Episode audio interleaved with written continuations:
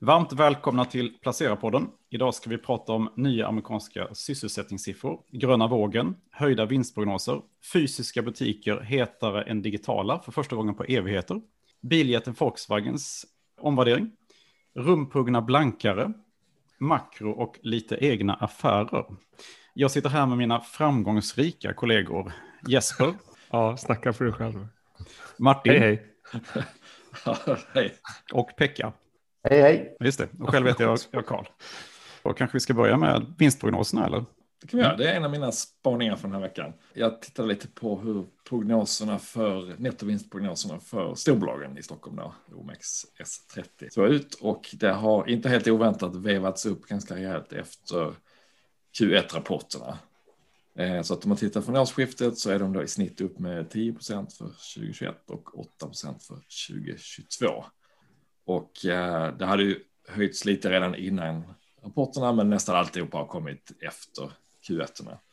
Så det är ett väldigt gott tecken med tanke på att börsen är i historiskt perspektiv i alla fall ganska högt värderad och det krävs ju att, att vinsterna tar fart för att växa in i den här värderingen. Eh, och i topp, som inte helt oväntat, Evolution som ju har gått som, som en raket både på börsen och eh, i vinstutveckling. Men även råvarubolag som Boliden, eh, Essity, eh, eh Essity har skruvats ner. De, de är ju, drabbas ju negativt av att råvarupriserna har stuckit upp där, men, men Boliden till exempel och SCA har, har man skruvat upp prognoserna för och även cykliska bolag som Volvo och Electrolux till exempel. Evo måste vara största innehavet i din FOMO-portfölj nu vid det här laget. Eh, ja, det är det. Det var det redan från början. Så att, eh, men äh, den, har gått, den har gått bra, men Sinch har gått ännu bättre faktiskt. Just det, de, de tog in nya pengar där och blev lite pressade och sen aktien återhämtade sig väldigt fint. Mm. Mm. Precis. Ja. De, de tog in 10 miljarder, var det förra veckan då? De tog in 10 miljarder. Det gick ju på, i ett nafs och den här veckan har vi sett ett par till som har tagit in pengar. Eller Utan problem. Ja. ja. Så att det verkar inte vara någon, någon brist på riskkapital där ute i alla fall var det Axfood och Dometic har väl mm. tagit in pengar. Offensiva emissioner också får man väl ändå kalla det för. Eh, Axfood köper delar av Bergendal och eh, Dometic skulle använda pengarna till förvärv och det gick ju också bara på ett nafs om jag förstod det rätt. Och så var några miljarder inne på banken. Och Sinch, det var ju också dels att de har gjort ett förvärv men också att de vill ha förvärvskapacitet ja. framåt. Så att, eh, det är helt klart så att att det finns eh, gott om kapital för de som eh, vill satsa. Ja. Kommer ske många uppköp framöver då kan vi räkna med kanske. Ja, det, det borde det bli. Inte minst med tanke på att det är så otroligt många bolag som, som vill vara förvärvs, förvärvsbolag, serieförvärvare. Mm. Så att det, syns väl inget slut på den eh, trenden. Låga räntor och man belönas på börsen om man gör mycket förvärv. Så att det är ju helt logiskt att, att det fortsätter så länge man får betalt för det. Ja, fascinerande marknad är det trots allt. Men frågan är om vinsterna kan bli så mycket bättre då? Vinst till utvecklingen, alltså vinstestimatsrevideringarna. Kan det bli så mm. himla mycket bättre? För 2022 är det väl som sagt inte så jättestora rörelser? Eller? Nej, det har skruvats upp både för 2021 och 2022 och det är ju positivt att även 2022 har följt med. Eh, mm. Men det är klart att jämförelsesiffrorna kommer successivt att bli tuffare. Ja. Så att eh, det blir väl en av nyckelfrågorna i, i Q2-rapporterna som kommer här i sommar att se vad, vad bolagen ser, inte bara för närmsta ett, två kvartalen utan vad, vad man tar med sig in i, på lite längre sikt också mm. i, i termer av lönsamhetsförbättringar och långsiktig efterfrågan. Ja, spännande tider. Mm. Spännande mm. tider. Verkligen. Eh, Pekka, du, vi får lite sysselsättningssiffror här eh, snart. Vad har du för syn på det? Ja, jag sitter här och hoppar i min stol här då. I väntan på dessa siffror. Nej, men eh, det kommer ju i eftermiddag klockan 14.30 och eh, som alltid väldigt upphåsade. Den här gången ovanligt upphåsade eh, skulle jag vilja påstå. Och väntat är väl att det ska bli ungefär 600 000 nya jobb i USA. Och, men frågan är ju liksom hur marknaden kommer att reagera på de här siffrorna. Kommer man att, eh, kommer man att vara glada över att eh, det, det tyder på att konjunkturen fortsätter att gå starkt och väntas gå starkt även framåt? Eller är det inflationsoron som kommer att komma tillbaka? Så det är lite gissningslek. Vad är den perfekta siffran? Mean, alltså, den perfekta siffran är nog att det blir runt 600 000. Blir det mindre än så, då kommer man att börja ifrågasätta hur, hur smidig den amerikanska arbetsmarknaden är och, och om vi har några postpandemiproblem som betyder att företagen har svårt att rekrytera personal i den omfattning man vill. Och det betyder ju på sikt högre löner. Mm. Och eh, blir det en starkare siffra, uppemot en miljon som gårdagens ADP-mätning visade, ja, då kommer man att börja oroa sig för att eh, USAs tillväxt är alldeles för stark och att eh, centralbanken kommer att behöva strama åt mycket fortare än väntat. Det finns alltid någonting att oroa sig för. Ja, eh, fast marknaden brukar ju också ha tendens att bli glad. när man har fått svälja siffrorna. Lite lagom sådär då är bäst. Mm. Mm. En, en sysselsättningssiffra runt 600 000 och en arbetslöshetssiffra som inte tickar ner allt för mycket från den här 6,1 procent som, som ligger på. Men, men när jag förstår det rätt så är det ju alltså storföretag i USA som till exempel Amazon har ju väldigt svårt att få tag i personal just nu och har höjt lönerna också. Så jag gissar att det måste ju vara inflationsdrivande. Ja, det blir det ju absolut på sikt. Och till det ska läggas de här stigande råvarupriserna och annat. Och visst är det lite oro att löneutvecklingen i USA ska, ska ta högre fart. Men sen säger många också att, ja, att, eh, att de har svårt att hitta personal beror på att det finns så stora stödåtgärder för arbetslösa och att man väljer. Det är mer lönsamt att ligga på sofflocket hemma och casha in statliga pengar än att ta ett jobb.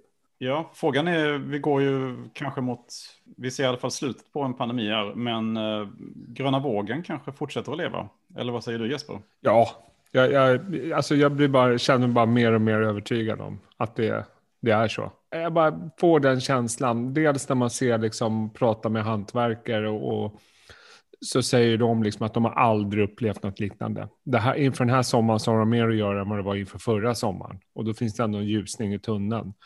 Mäklarna som jag pratar med säger att ja, efterfrågan på fritidshus är högre nu än vad det var förra sommaren. Så att jag tror ju liksom att, och jag menar, köpa människor hus nu, det kommer ju pågå i flera år. Jag menar, mm. det, det, är ju ingen snack om att det är ett jättetryck. Och varför skulle det avta liksom, så fort vi kommer ut i samhället igen? Det finns ju inget som tyder på det just nu. Eh, så att jag tror det, och dessutom, jag menar, det här som vi har pratat om under hela året, är husdjursmarknaden. Då vet ju jag av erfarenhet då, eftersom jag får en hund om en vecka. Det är ju samma tryck där fortfarande. Alltså, det, det, det går ju som smör i solsken när någon lägger upp liksom valpar. Det är jättesvårt. Det finns liksom ingen hejd på det. Och, och ja, men det tyder ju ändå på, nu säger ju alla att alla ska komma tillbaka till kontoret, flera företag har aviserat att de vill att alla ska komma tillbaka.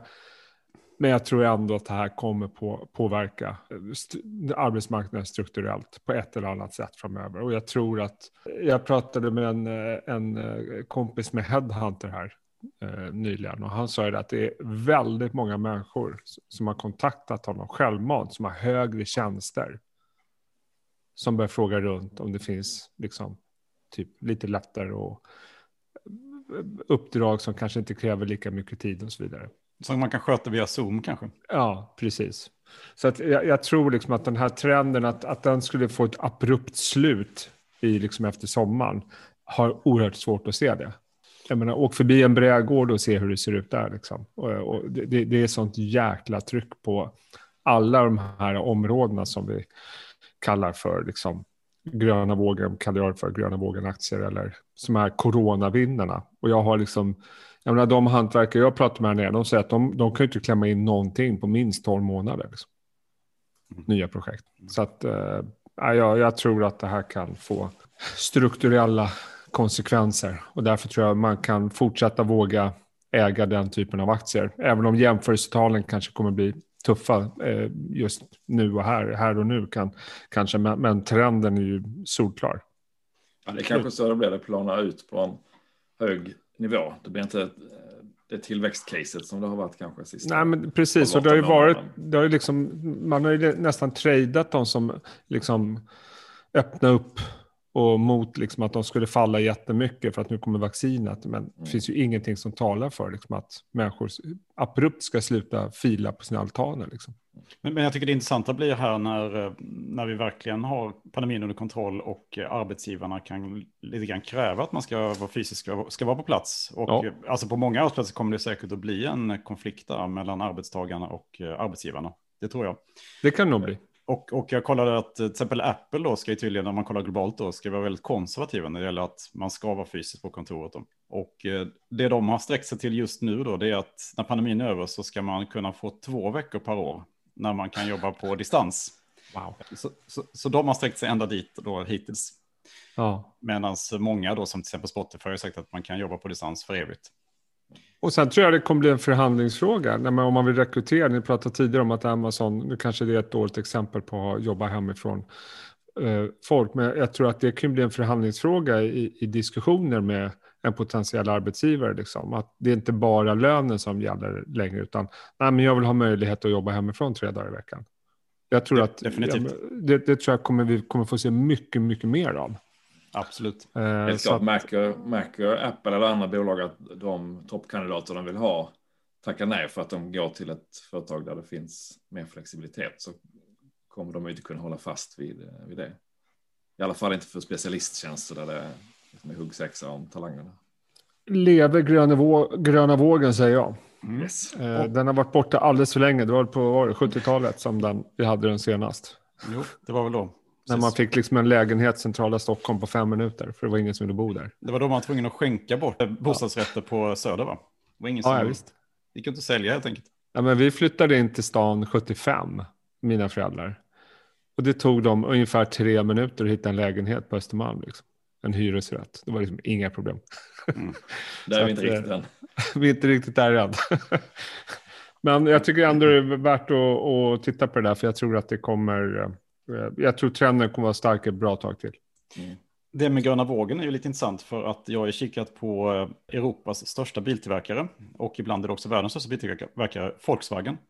Eh, de gynnas ju faktiskt av mm. pandemin och av gröna vågen. För att när folk bor på landet så behöver de ju bil.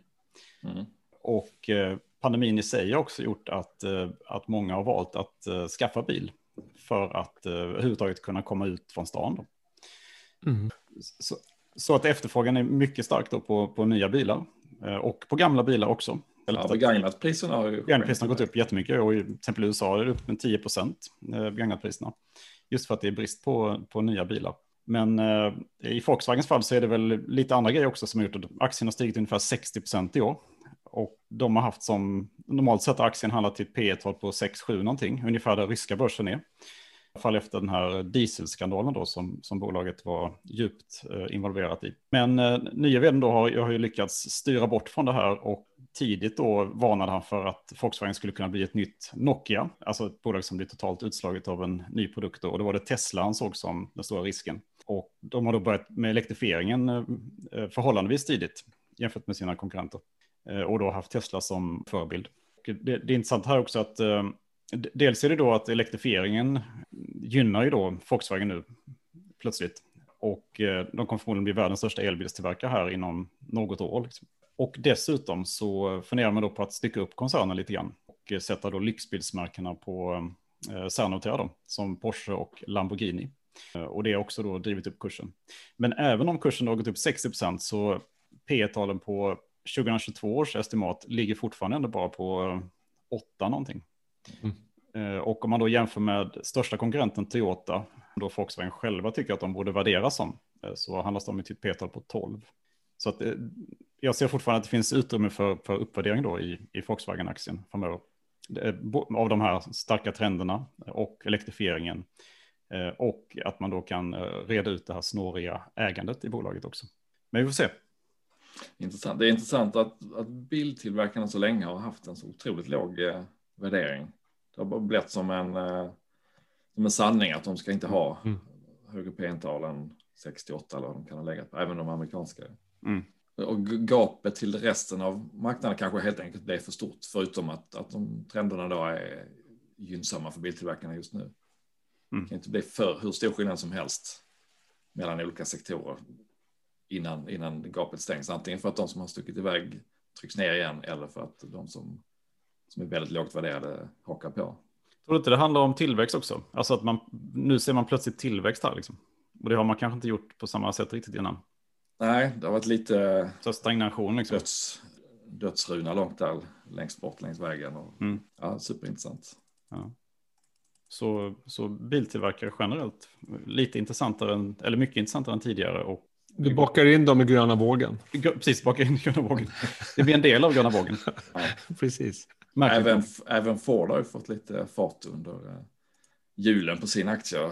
Mm. Också kopplat till eh, elbil att de presenterat den här stora, deras stora truck eh, F150 som är liksom den mest säljande pickuppen eller SUVen eller stora bilen i USA i typ 40-50 år i sträck. Som kommer i en elbilsvariant och som har fått in jättemycket beställningar på.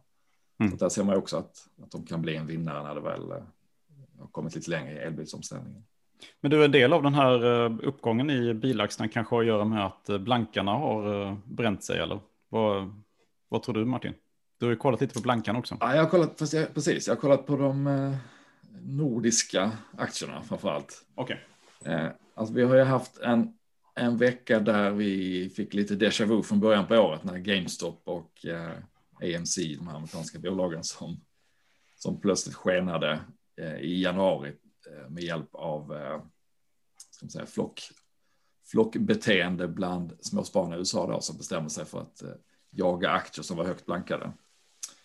Eh, och AMC stack iväg, dubblades tidigare i veckan och så berättade de att de skulle ta in pengar och att eh, varnar också för att de inte riktigt såg kopplingen mellan aktierörelserna och, och den egna verksamheten. Även om de då öppnar upp biograferna nu. Eh, men hur som helst, det, det var på den amerikanska marknaden. I Norden eh, kollar jag vilka som är mest blankade, vilket ju kan vara en ingång till att om blankarna har fel och måste köpa tillbaka sina aktier så blir det en extra köpskjuts eh, uppåt. En, en kort klämma. En så kallad eh, kortklämma, short squeeze. Och de som är mest blankade just nu är eh, eh, norska Nel. Nel. Men det är ju vätgas, eh, precis, tankbolaget. Mm. Eh, SBB, alltså Samhällsbyggnadsbolaget. Scandic Hotels, Clas Ohlson ligger ganska högt också. Eh, och om man drar gränsen vidare, minst 2% av kapitalet blankar så är det 19 bolag i Norden som ligger över det. Men eh, det jag tyckte var intressant är att man, jag tittade i holdingstatistik och de har det också med snittförsäljningsvärdet, alltså vilken snittkurs som blankningen skedde på. Och eh, i, i, av de här 19 bolagen så är det bara i fem bolag som, som blankarna ligger på plus. Så de har bränt sig i 14 av 19 fall helt enkelt. Mm. Så här långt. Sen de positioner de har stängt tidigare, det har jag ingen, eh, ingen koll på om de har gjort vinster där, men de ligger åtminstone med brända fingrar i de flesta bolagen just nu. Och eh, ja, givet de här rörelserna i USA, vi såg till exempel Risso, väskor, skor, kedjan plötsligt skena eh, i, i Stockholmsbörsen i veckan och nynoterade checkin.com har rusat flera hundra procent. Verkar helt ha tappat kopplingen till, till eh, deras försäljning och vinstutveckling.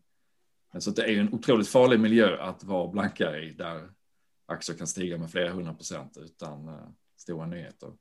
Så att eh, ett, ett varningens finger att man inte ska ge sig in i det här om man inte vet vad man gör. Alltså några av de smartaste människorna jag har träffat har ju varit människor som sysslar med blankning då. De har ju verkligen kunnat förklara ner i liksom Mm. väldigt avancerade ekvationer då varför man ska blanka vissa aktier. Men de är också de sämsta vad det gäller timing tror jag. Mm. Eh, och eh, i princip merparten av dem har ju gått på väldigt stora smällar. Liksom. Ja, men jag tror om man äger en aktie som plötsligt blir blankad så ska man ju inte lägga sig i eh, försvarsställning egentligen och och avfärda det utan när någon går in och har gjort en analys och tar en negativ position som ju verkligen går helt mot strömmen därför att det normala är att alla hela, alla i företag vill ju att vinsterna ska öka och, och driver på för att det ska bli eh, gå uppåt. När någon då går emot det så har de ju förhoppningsvis gjort en väldigt grundlig analys. Så då, då det, finns det ju alla anledningar att lyssna på argumenten som, som blankarna har. Men det är väl inte helt Nej. ovanligt att företagsledningar slänger ut och säger att de blankar dem, eller blankar aktien. Ja, men det blir ju lätt en äh, taggarna utåt inställning eh, Mm. istället för att lyssna på argumenten. Mm. Men, men och, äger man aktien och, man, och någon har blankat den och man inte håller med, då är det ju egentligen bara uppsida för att de här aktierna måste ju köpas tillbaka någon gång. Exakt. Och då, och då, då blir det ett köptryck istället. Men just tajmingen är ju kanske nyckeln om man, om man ska vara blanka då, för det, en, det, det, kan ju vara en, en övervärdering som pågår i flera år och då blir man ju, hamnar man i kortklämman lätt. Exakt. Där vill man inte vara. Nej, där vill man verkligen inte vara. Kortklämman. Så be careful. Be careful out there. Mm. Ja. Men jag tycker det är bra att vi, som du säger, att det kommer. Alltså det är alltid bra att lyssna på andra sidan i ett case. Eh, jag kan ju tycka att det är alldeles för mycket agg generellt mot olika åsikter generellt. Mm. Eh, jag tycker, det- alltså jag lyssnar ju hellre på någon som inte håller med mig. Ja, och i synnerhet Alltså- när någon, en, en blankare som har tagit position och satt sina egna pengar på det har ju uppenbarligen en väldigt... Ja, och jag menar rent, alltså rent allmänt så är det ju så att människor blir alldeles för upprörda Mm. på människor som har en annan syn på aktien de själva gillar. Och, och jag förstår inte riktigt det. Det är väl bara bra. Det är så marknaden ska funka. Exakt. Att man har olika. åsikter. Och, och man, man blir smartare av det. Mm. Men det är, människor är så otroligt känsliga för, inte, alltså några stycken. Man kan, ju säga, man kan säga så här att vi skulle, vi skulle ju inte ha en aktiemarknad om det inte det fanns olika åsikter. Nej, det är ju hela grunden till, Ja. till det här. Så att, men människor blir väldigt upprörda. Ja, Eller fick ett mejl om en läsare som undrar, eh, jag har skrivit en, om en aktieanalys då, som, eh, och han undrar, det jag skulle vet, vilja veta är varför bolaget inte stiger. Liksom. Ja. Eh, ja. Men på det med att aktiemarknaden ska gå åt rätt- ett visst håll alltid. Så, att säga. så förvånande är det när en aktie inte stiger. Nej, aktier måste ju inte stiga. Nej, Inte varje dag. Inte varje dag, nej. Eh, Det, det är liksom ingen grundregel. Liksom. nej. Ja, men på lång sikt är det ju enkelt. Vinster och aktiekurs kommer att gå i samma riktning. Mm. På kort och medellång sikt. Men däremellan kan alla kan möjliga grejer hända. Det kan vara flöden och sektorrotationer och vad som helst som, Ja. som styr. Ja. Ja, makroägare som går in eller ut. Insider, precis. Impopulära och populära sektorer. Det är därför det är så kul. Exakt, Absolut. det är det som är det spännande. Mm. Ja.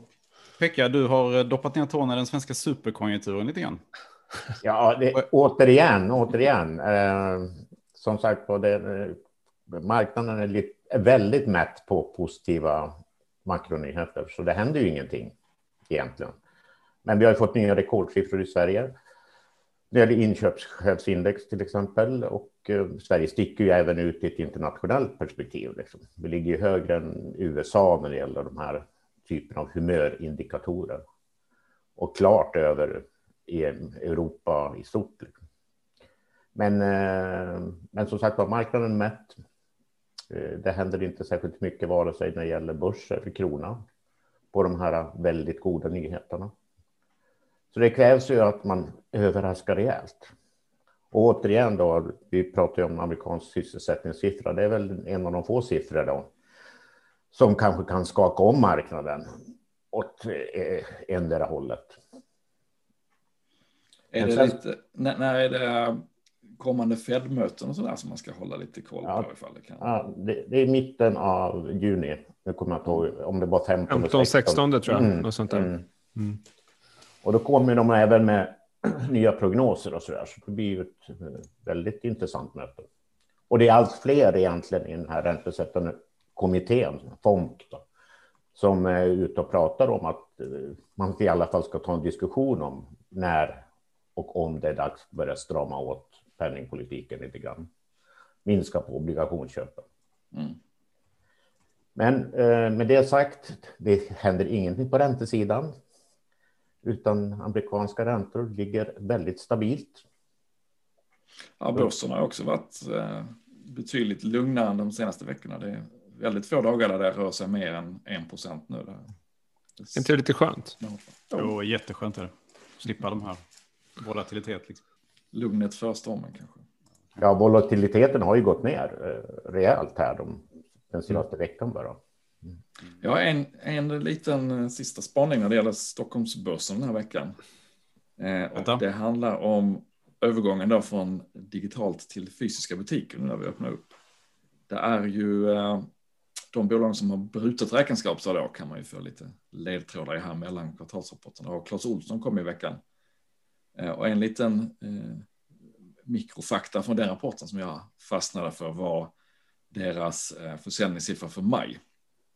Som var ungefär som väntat, den var faktiskt lite bättre än väntat. Men det intressanta var att den var det trots att e-handelsförsäljningen eh, gick upp med bara inom situationstecken 20 procent när det var väntat långt över 50 procent. Så att de, de infriar försäljningen trots att e-handeln inte alls går lika bra som analytikerna hade räknat med.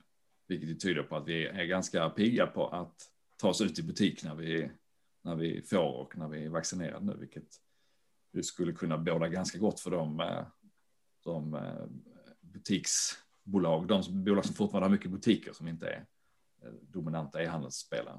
Så butiksdöden är överdriven? Den är på paus. den är på paus. Jag, jag skulle vilja se en, en, jag skulle se en artikel om, som handlar om uh, vilka detaljhandelsbolag som har mest, alltså största andelen av försäljningen i fysiska butiker. Det hade varit kul att se.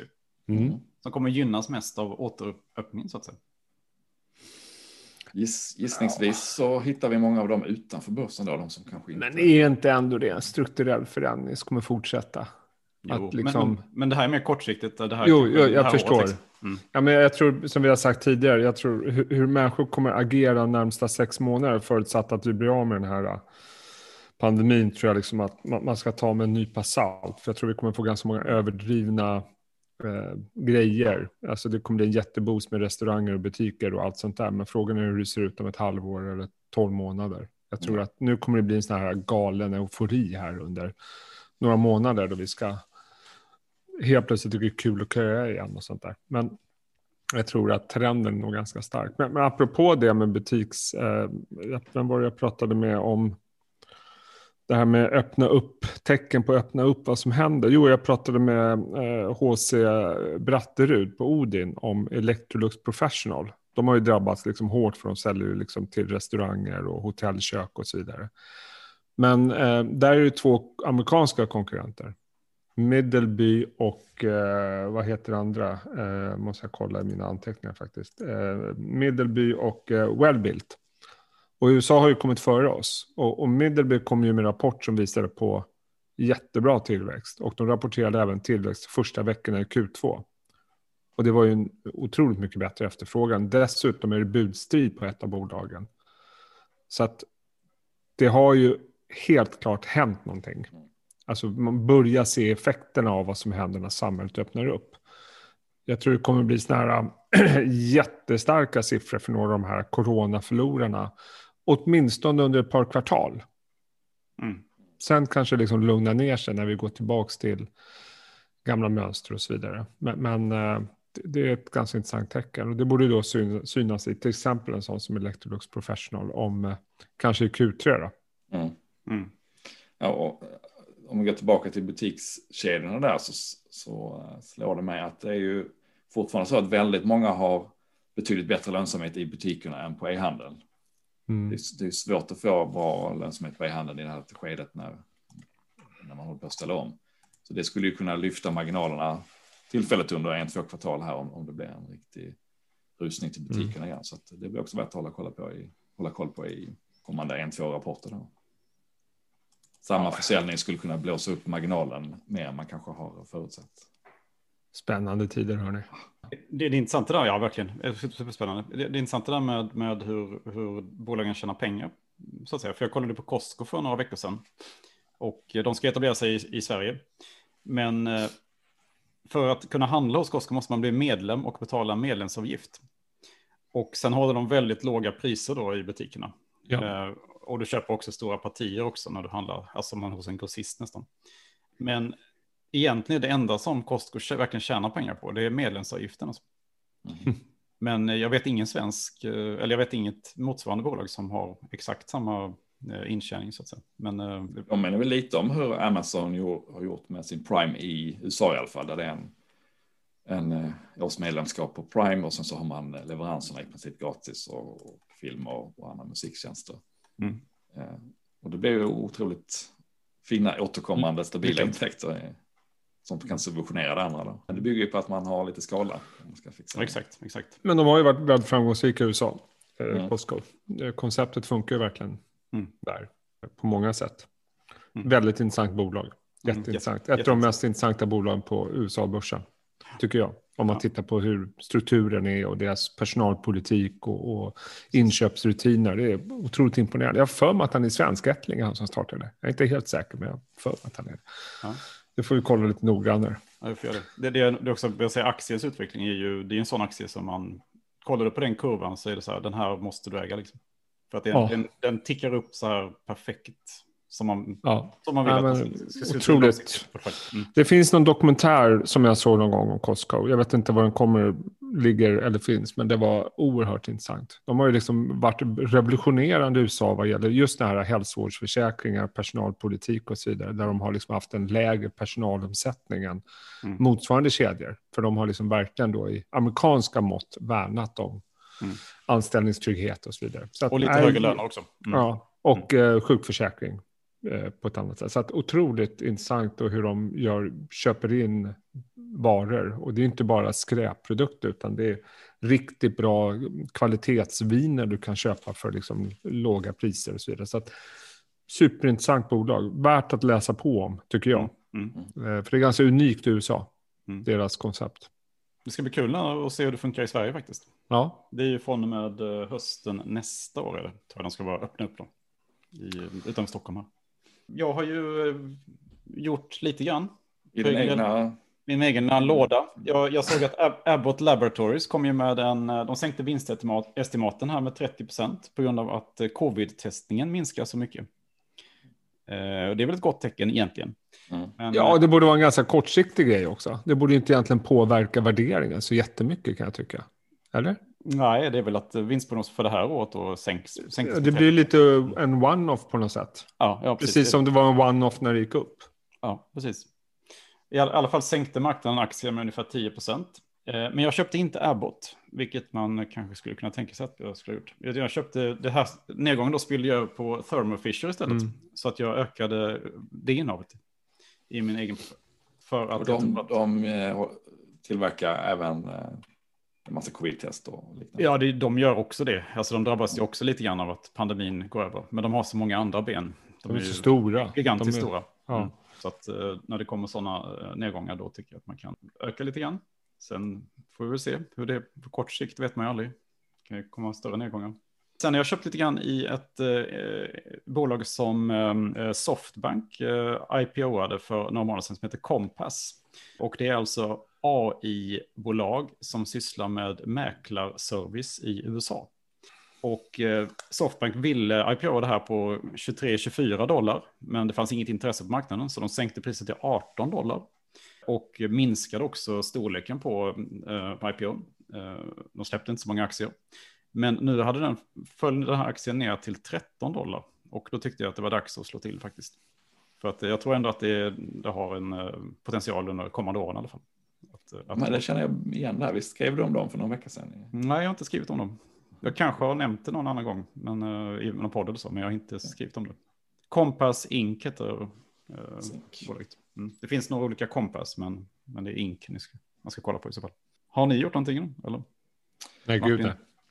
Nej, inte jag heller. Jag har eh, hållit, hållit samma profil som börsen. Låg. Mm hyfsat nöjd med portföljen. Eller är lite rädd för att det kan komma någon sättning under sommaren. Mm. Men samtidigt, det är väldigt svårt att tajma. Så att, att försöka hoppa ut och in i samma bolag om man tror på det lite långsiktigt brukar ju vara lite risky. Mm. Så att det är jag, vanskligt. Ja, det är ju det. Så jag har suttit på, på händerna. Mm. Det, är faktiskt, det är faktiskt oerhört sällan om någonsin att, att det går ett helt år utan att en månad hamnar på minus. Och vi har inte haft någon negativ månad hittills. Så att eh, en, en sättning förr eller senare under året kommer väl. Men eh, ja, jag sitter still. Pekka, du har ju eh, aviserat här att du planerar att gå in i bland annat Vonovi och kanske Caverion också. Ja, det är ju två bolag som ni har skrivit. Ni två har skrivit om under veckan. Och jag tyckte Caverion lät som ett intressant turnaround case. Dessutom ett finskt bolag. Mm. Så, och jag har ju inget sånt, eh, så jag köper väl lite med hjärtat också. Det kan man väl göra ibland. Absolut.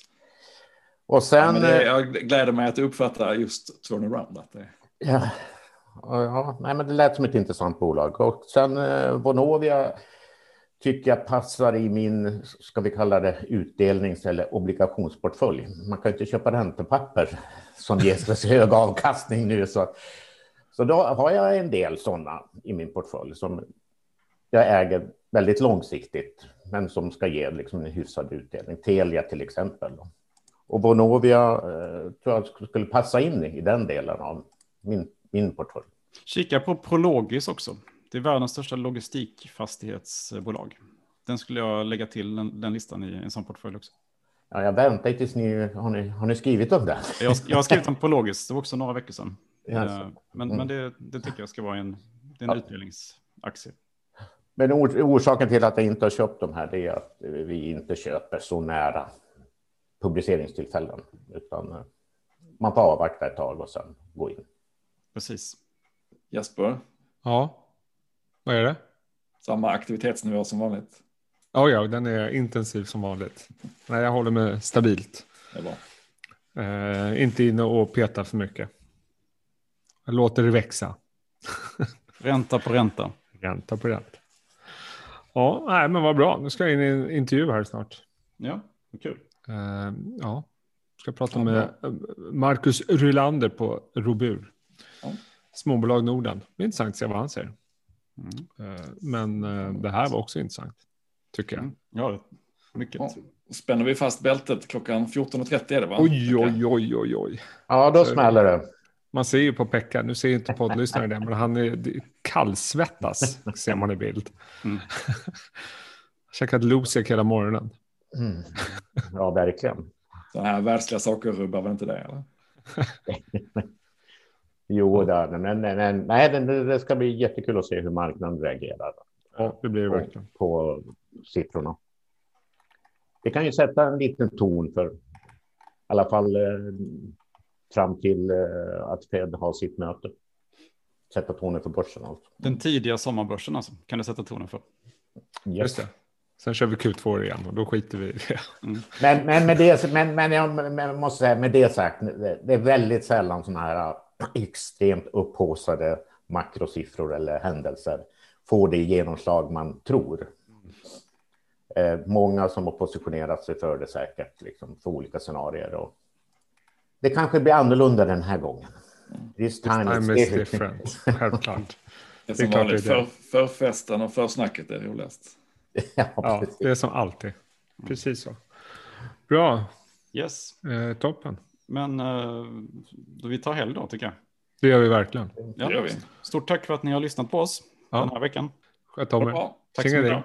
Hej. Hej. Trevlig helg. Hej då. Trevlig helg.